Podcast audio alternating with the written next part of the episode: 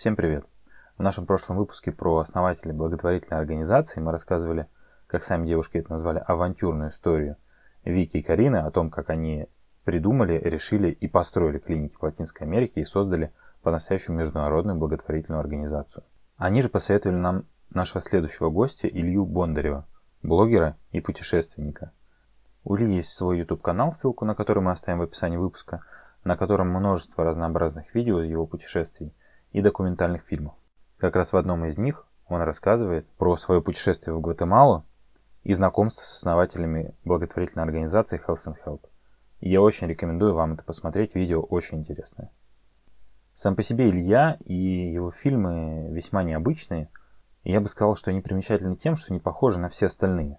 То есть в его путешествиях нет акцента на каких-то достопримечательностях, известных местах или кафе и ресторанах в тех городах, куда он приезжает. Но есть такие вещи, которые скрыты от обычного взгляда туриста, и о которых вы, скорее всего, никогда не слышали. Например, хоба-культура в США, когда люди путешествуют через всю страну на товарных поездах, или небесные похороны, весьма странный ритуал на Тибете, и многое-многое другое. Эти вещи не всегда могут быть нам понятны, как людям с другой культурой, но зачастую они могут полностью перевернуть ваше представление о мире. Поэтому я рекомендую вам посмотреть канал Ильи, выбрать то видео, которое вам понравится, и обязательно подписаться. А перед тем, как начать, я хочу поблагодарить наших слушателей, которые ставят нам оценки и комментарии. Нам всегда очень приятно их читать.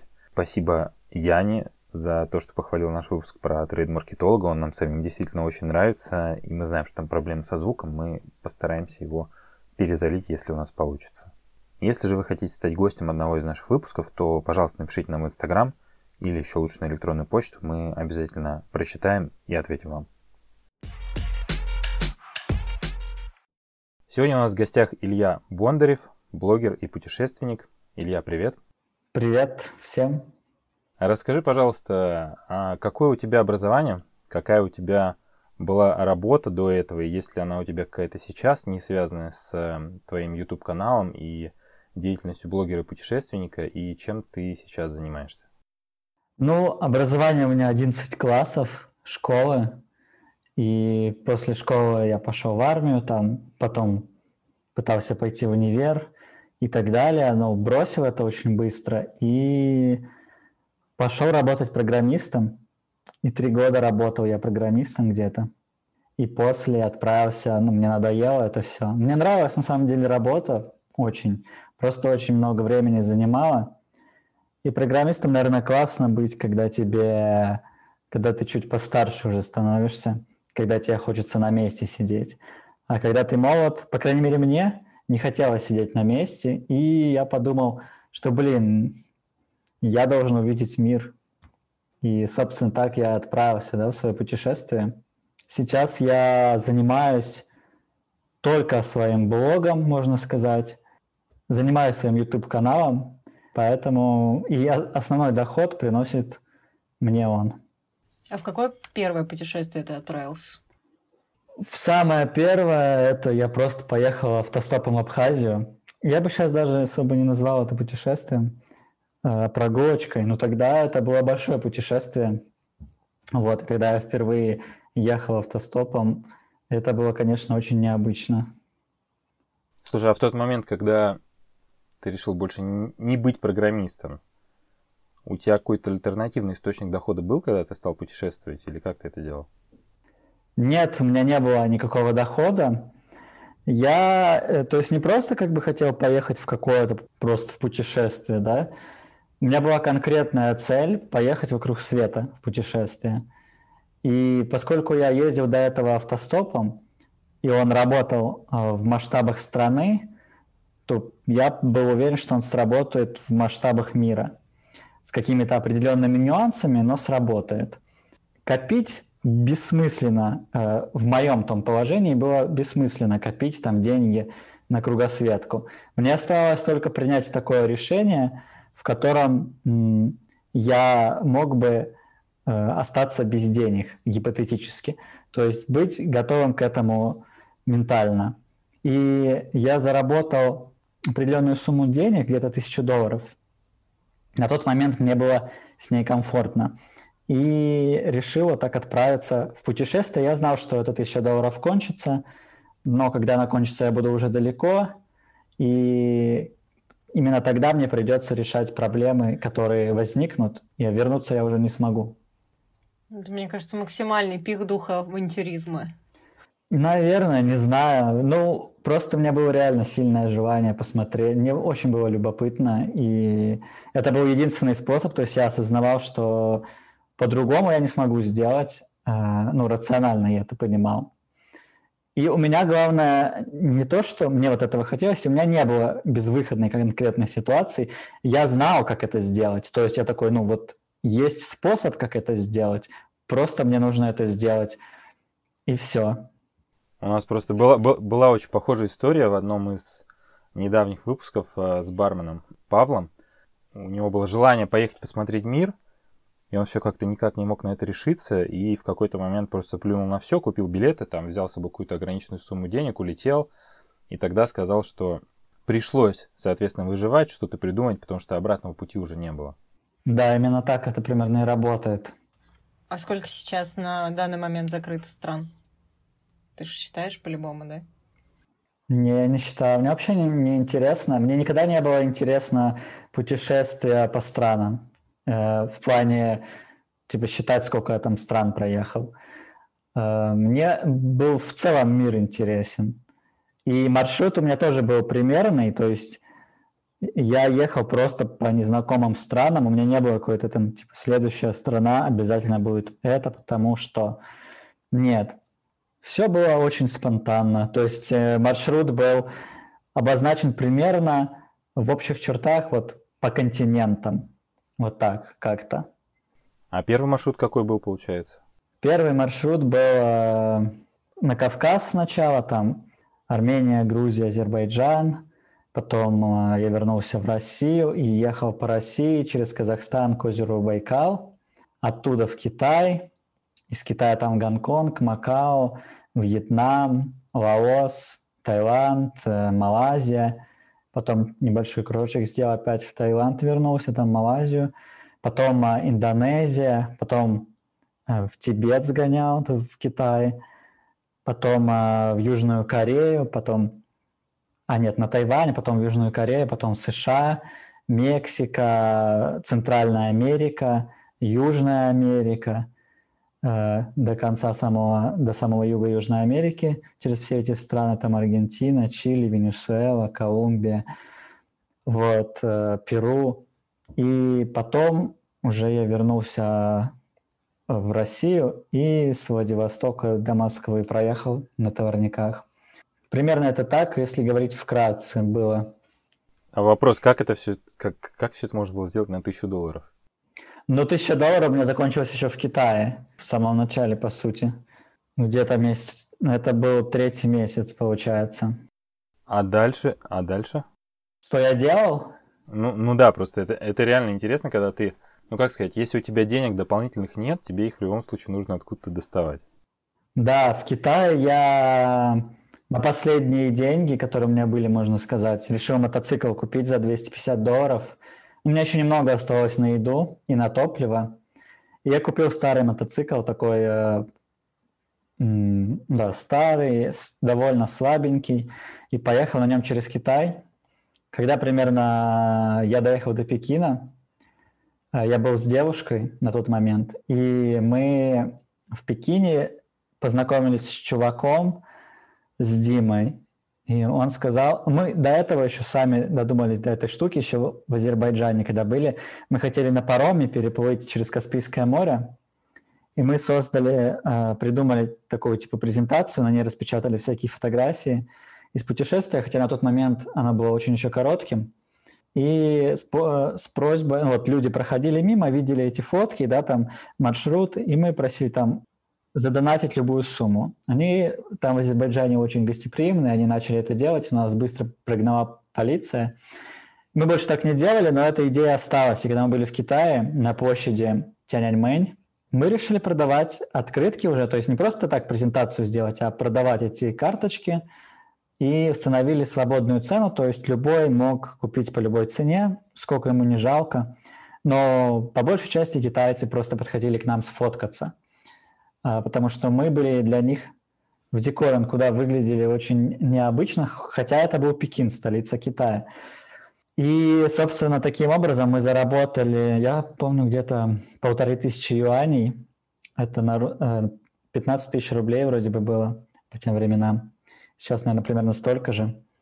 И нам хватило этого, чтобы доехать до Шанхая, даже, даже до Гонконга да, нам хватило, чтобы доехать этих денег. И там мы продали мотоцикл, тоже очень дешево. И в Гонконге какое-то время тоже продавали эти фоточки. Но в Гонконге, чем, чем, классен, э, чем круто в Гонконге?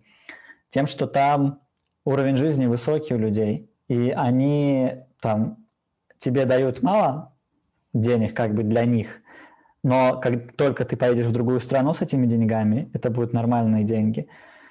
И, соответственно, таким образом мы вот в Азии, таким образом мы зарабатывали на путешествия деньги, да. Мне просто нравилось снимать э, то, что вокруг происходит, и то, что я делаю, например, как какие-то вещи. Но они были очень такие разрозненные. То есть их прикольно было посмотреть, но они не были цельными. И я подумал, блин, ну, мне надо сделать, чтобы они были цельными. Я решил снимать как бы такой фильм от первого лица. И у меня давно была идея, и можно сказать, такая небольшая мечта, проехать в США на товарниках. А, я уже делал это до этого в России, но не очень э, много так путешествовал. А в США система железнодорожная, она чуть более развита, чуть более быстрее, и в целом там есть э, история путешествий на товарниках. В США люди так делают. И я решил так поехать через США, и я просто начал снимать. И потом я пересматривал на телефоне то, что я снял.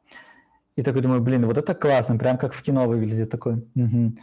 Но ну, нужно продолжать. И каждый раз, вот когда я смотрел, я такой, блин, вообще классно получилось. И я понимал, что это именно то, что я хотел, но я понимал, что это очень классно. А вот, кстати, про монтаж, он же, наверное, занимает колоссальное да, количество времени. Я, когда это все снимал, у меня даже не было компьютера, на котором монтировать. И в какой-то момент я оказался в университете Беркли в Сан-Франциско, недалеко от Сан-Франциско. И там я э, написал чуваку, с которым еще в Бангкоке познакомился. Он американец азиатского происхождения – а он учился в университете Беркли. И я спросил, а можно ли вписаться там в Беркли, в универе. И он говорил, что можно еще, когда мы были в Бангкоке, но с тех пор типа больше года прошло. И он э, сказал, что да, и у них там такая была комната как бы для гостей, это был кооператив, где жило много студентов. То есть общежитие, но оно такое не совсем общежитие, а там была система управления такая, принятие решений у них, то есть у них была общая кухня, э, на которой они сами готовили для всех. Там, короче, такое маленькое сообщество, где они жили с прямой такой демократией, то есть когда им а ну, нужно было принять решение, Ты они все садились в зал, голосовали, там поднимали руки, ну, кто за, кто против. И там наверху был компьютер, и там была тихая атмосфера такая для учебы, и там стоял компьютер, специальный, на котором, возле которого был принтер, и они им пользовались, чтобы печатать документы. Я такой, м-м, компьютер, классно. Наверное, я смогу на нем смонтировать. И месяц, который я там жил, я монтировал видосы.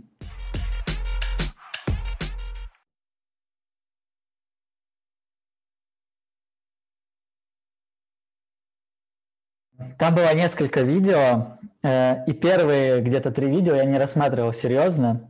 Я их делал только потому, что я их снял, и чтобы было какое-то, может, начало истории даже для меня самого по большей части.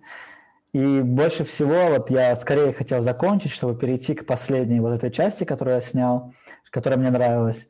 И когда я к ней перешел, я ее смонтировал, и, наверное, еще когда она была готова уже, я неделю сидел над ней, каждый день просматривал и типа ниж... Э, лишние кусочки вырезал там типа по две секунды. Вот это... Доводил до идеала прям? Да, доводил до идеала, но если я сейчас посмотрю, как бы там далеко не идеально, но в тот момент это, ну, для меня, короче, я сделал все возможное в тот момент, что мог.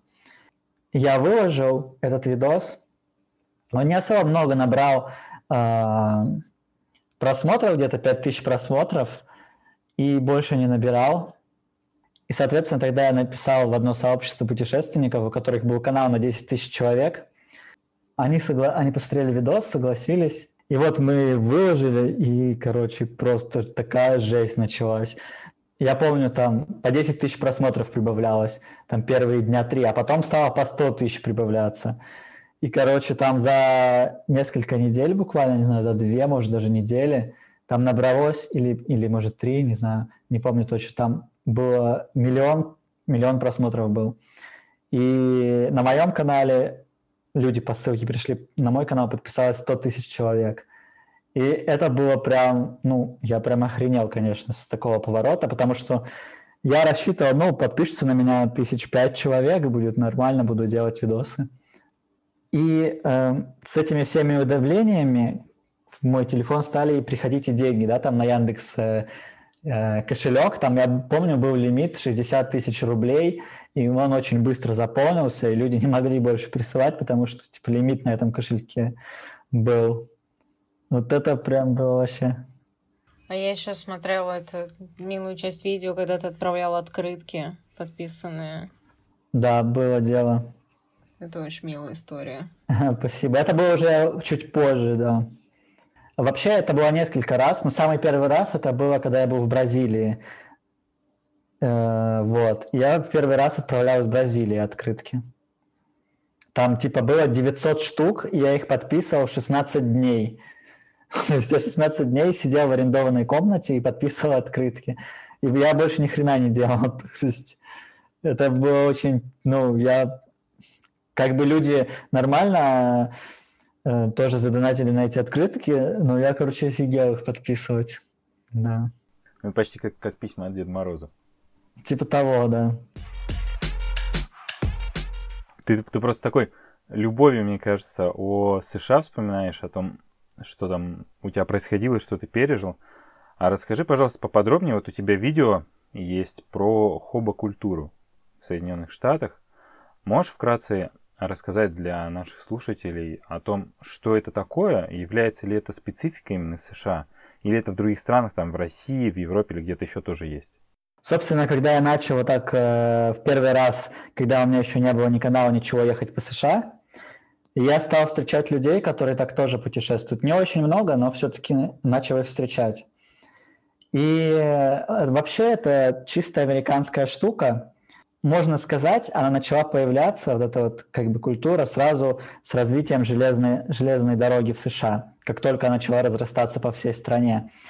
Но, наверное, такой первый и главный толчок был к таким путешествиям да, на товарниках по США – после гражданской войны в США, когда много людей стало возвращаться с гражданской войны, а людей в основном э, этих перевозили там на фронт или с фронта на вагонах грузовых поездов, в крытых вагонах, и они как бы вот привыкли такой военной жизнью жить.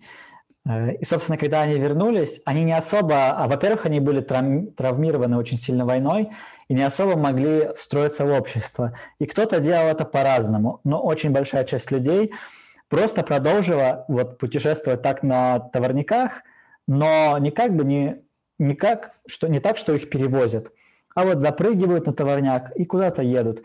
И вот такой жизнью живут, когда они там спрыгивают с товарника, там разводят костер. Э, во время гражданской войны еще очень не хватало им еды постоянно. И они эту еду добывали себе на каких-то фермах или во фруктовых садах, которые бы принадлежали вообще там местным фермерам каким-то. То есть, по сути, они местное население, да, немножко вот так вот грабили, забирали еду. И, соответственно, после войны они таким же способом себе добывали пропитание, да, там на ферме или где-то еще. И это явление было довольно массовым. Но постепенно оно начало сходить на нет – но оно, оно осталось как то, что было когда-то, и вот сейчас кто-то так делает, но очень редко, но а вот это как бы так закрепилось в культуре, что такое было. И дальше второй такой, наверное, сильный толчок к такому, это была Великая депрессия в США, когда люди уходили из дома, в основном молодые, и отправлялись так в поиск, на поиски лучшей жизни. А как им было путешествовать без денег? Либо автостопом, они это успешно делали, либо на товарниках. Ну, все помнили как бы вот этот опыт, он как-то был где-то в культуре про опыт, что вот так люди делали, путешествовали на товарниках, и они стали запрыгивать, так ездить по стране в поисках сезонной работы. И, в общем, это стало способом передвижения наравне с автостопом там. И после где-то в 60-х, 70-х, э, когда были хиппи, битники, бит, поколение битников, вот так вот на протяжении целого столетия, даже больше, чем столетия, в США это существовало. И это начало закрепляться как-то э, в культуре, то есть там на почтовых марках стали рисовать хоба, там какие-то делать открытки с хоба, с вот этими ребятами, которые э, путешествовали таким образом в зависимости от того, как менялось общество, менялись и люди, которые так путешествуют. И сейчас это э, все тоже выглядит совершенно иначе. Я вот ездил снимать э, про этот документальный фильм и буквально позавчера показывал в Санкт-Петербурге. Э, и там как раз вот про современность, как это выглядит сейчас. Много людей, у них есть свои разные там субкультуры, то есть это немного на субкультуры разбито. И в основном это молодые люди, которые там просто уходят из дома по разным причинам и отправляются в такие вот э, путешествия. У нас всегда есть вопрос про сложности, про плюсы и минусы профессии. Какие видишь ты? Во-первых, все эти темы, они очень неоднозначные. Там, например, путешествие на тех же товарниках – это нелегально. Какие-то вещи, которые делают люди, которые так путешествуют, они не очень обществом поощряется. Но, собственно, даже само такое путешествие, оно не особо поощряется обществом. Соответственно, у меня там проблемы с Роскомнадзором на Ютубе в первую очередь, потому что он э, не очень котирует эти видео, хотя для меня на самом деле э, там тот же Роскомнадзор всегда очень сильно обобщает, потому что, наверное, для обычного человека нет разницы, да, для меня большая разница поехать на товарнике на тысячу километров, на две или на три, или залезть на него и прокатиться 20 километров, да?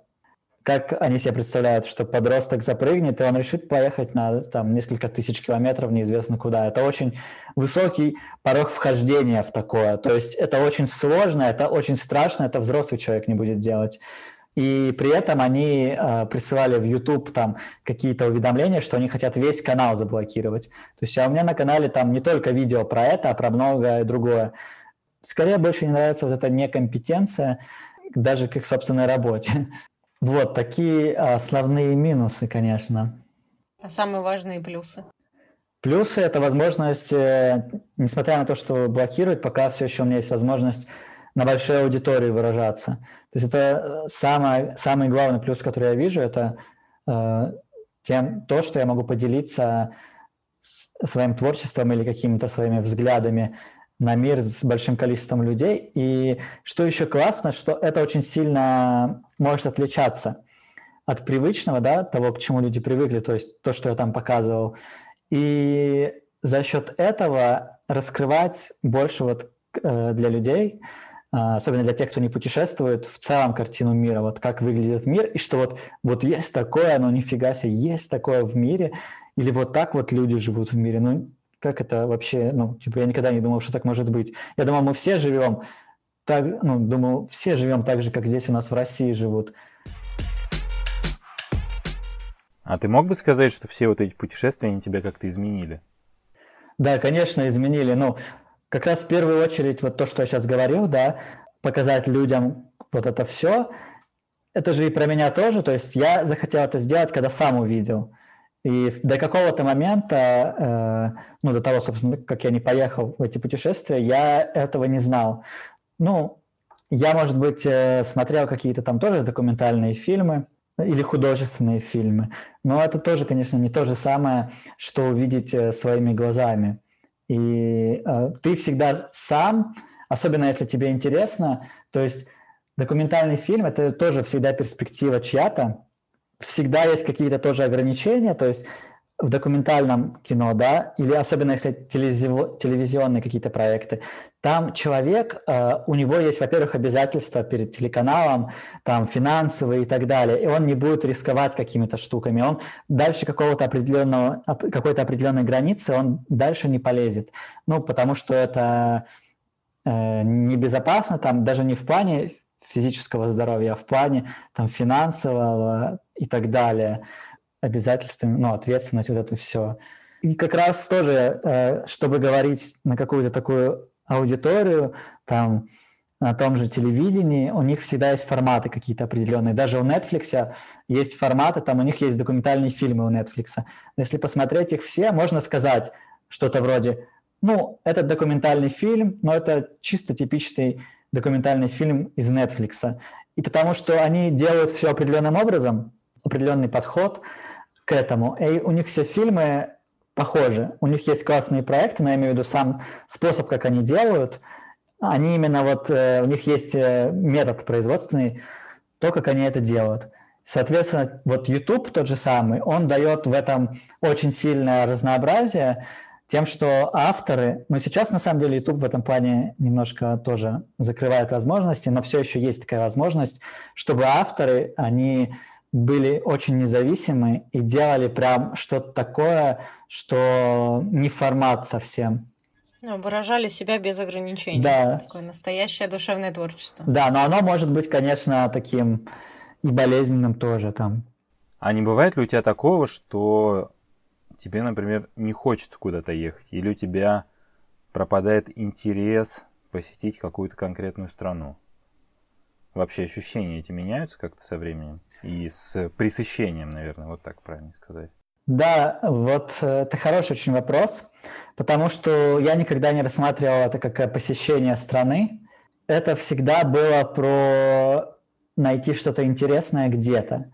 Потому что просто путешествие само по себе, оно изживает себя очень быстро. Оно довольно быстро превращается в рутину, если ты ничего не придумываешь.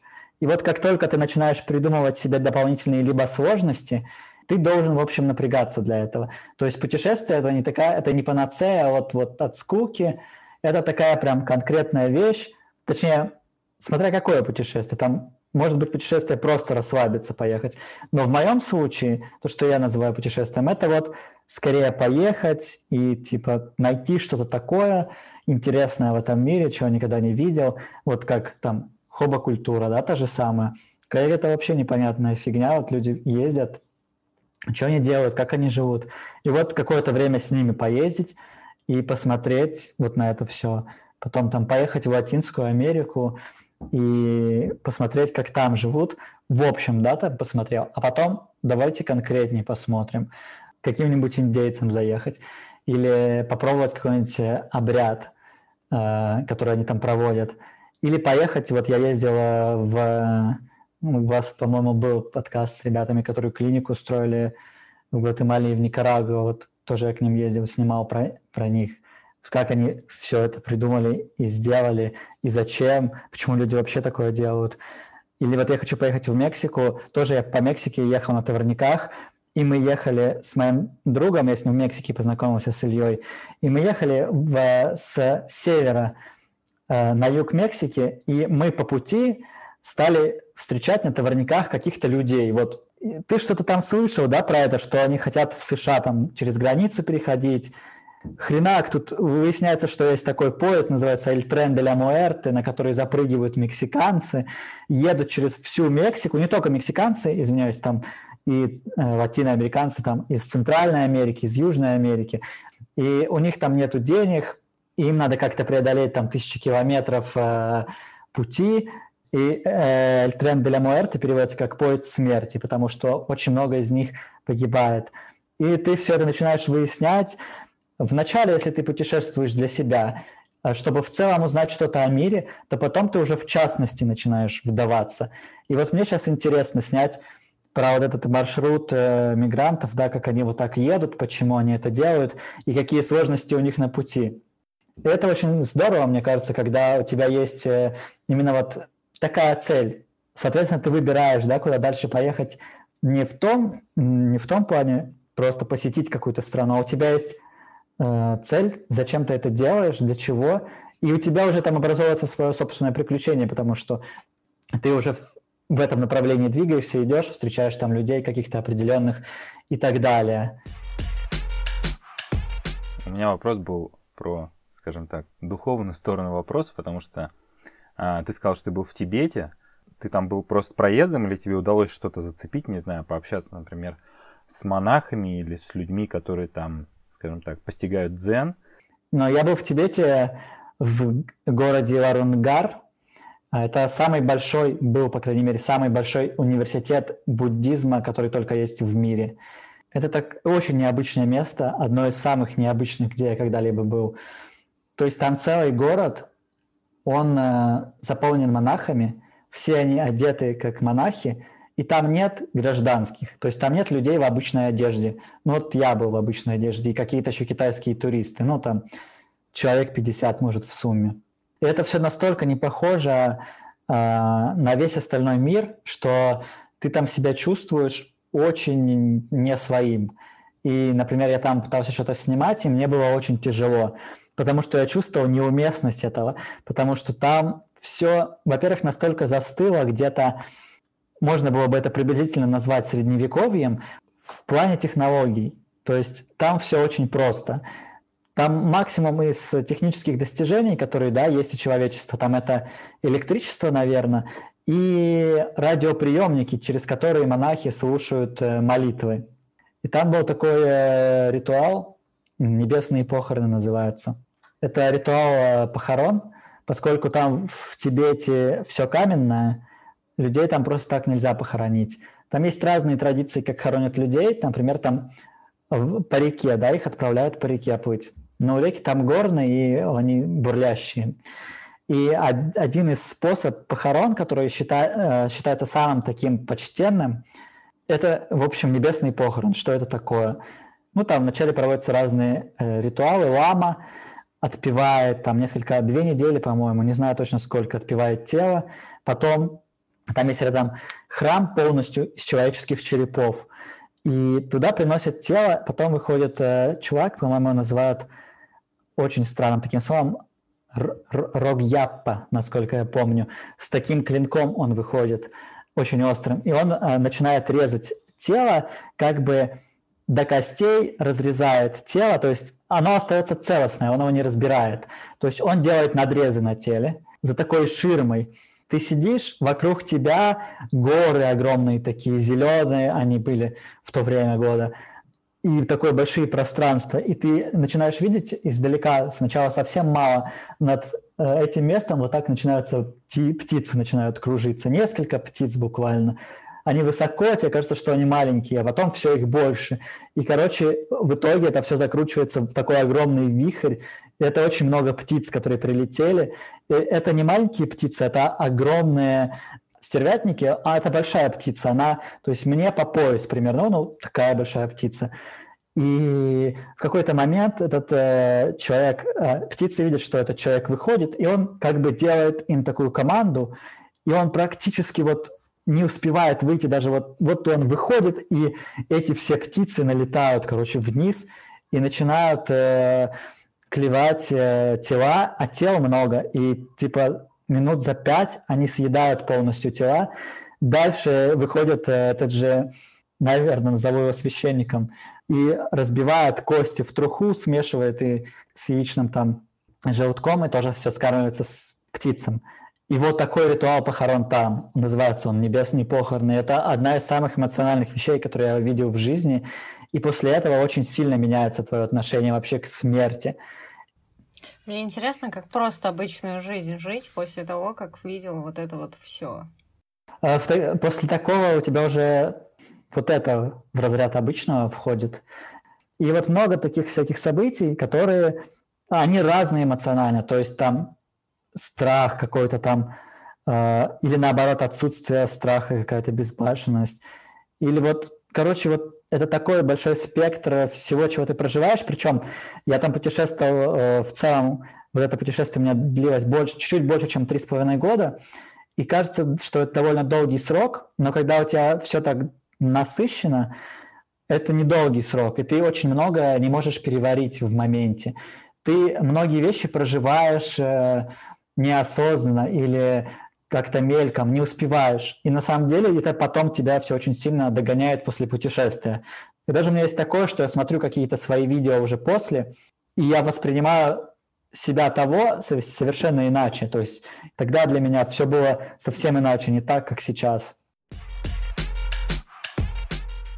Евгений? Ну, мне даже после этих историй неловко спрашивать. Да ничего У нас просто стандар- стандартный, да, есть вопрос про финансовую составляющую того дела, которым ну, гость наш занимается. Я не знаю, насколько тебе корректно про это рассказывать, но, может быть, что-то ты сам мог бы со своей стороны рассказать о том, ну, действительно ли тебе хватает, например, денег с той деятельности, которой ты сейчас занимаешься, и можешь ли ты сказать, что вот прям ты себя хорошо чувствуешь, э, ну, вот именно с такими доходами, которые у тебя есть сейчас? Я, у меня не было цели заработать на этом, совсем не было. И я делал ровно те вещи, которые бы мне принесли ровно столько денег, сколько мне необходимо, вот, чтобы продолжить мой путь.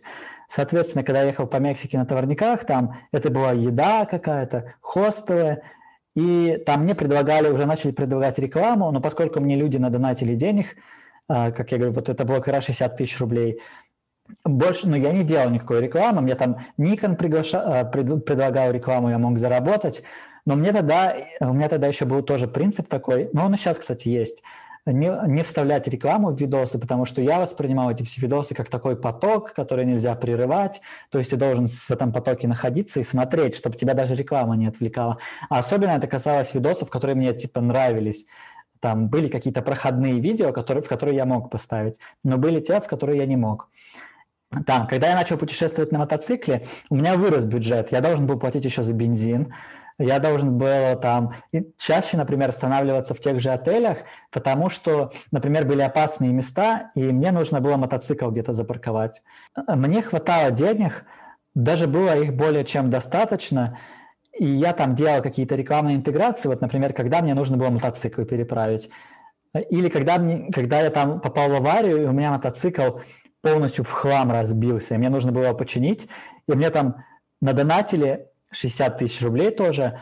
Я их все потратил, у меня не было денег, и мне нужно ехать. Вот, я такой, как поехать? И мне, короче, на карту прилетает от незнакомого какого-то человека 50 тысяч рублей от одного. И вот как в тот момент я очень сильно на самом деле ощутил, потому что это была прям помощь-помощь очень сильная. Я не могу сейчас сказать, какие тогда именно были суммы денег, потому что я вот, они ко мне приходили, я их тратил. Про сейчас я могу вот что сказать, что э, мой блог может приносить больше денег, намного больше, чем я с него зарабатываю.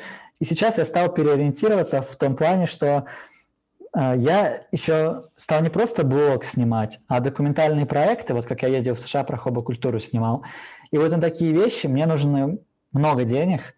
Я хочу себе купить камеру, только камеру, да, которая там стоит две с половиной тысячи долларов. Это именно камера для кинематографа.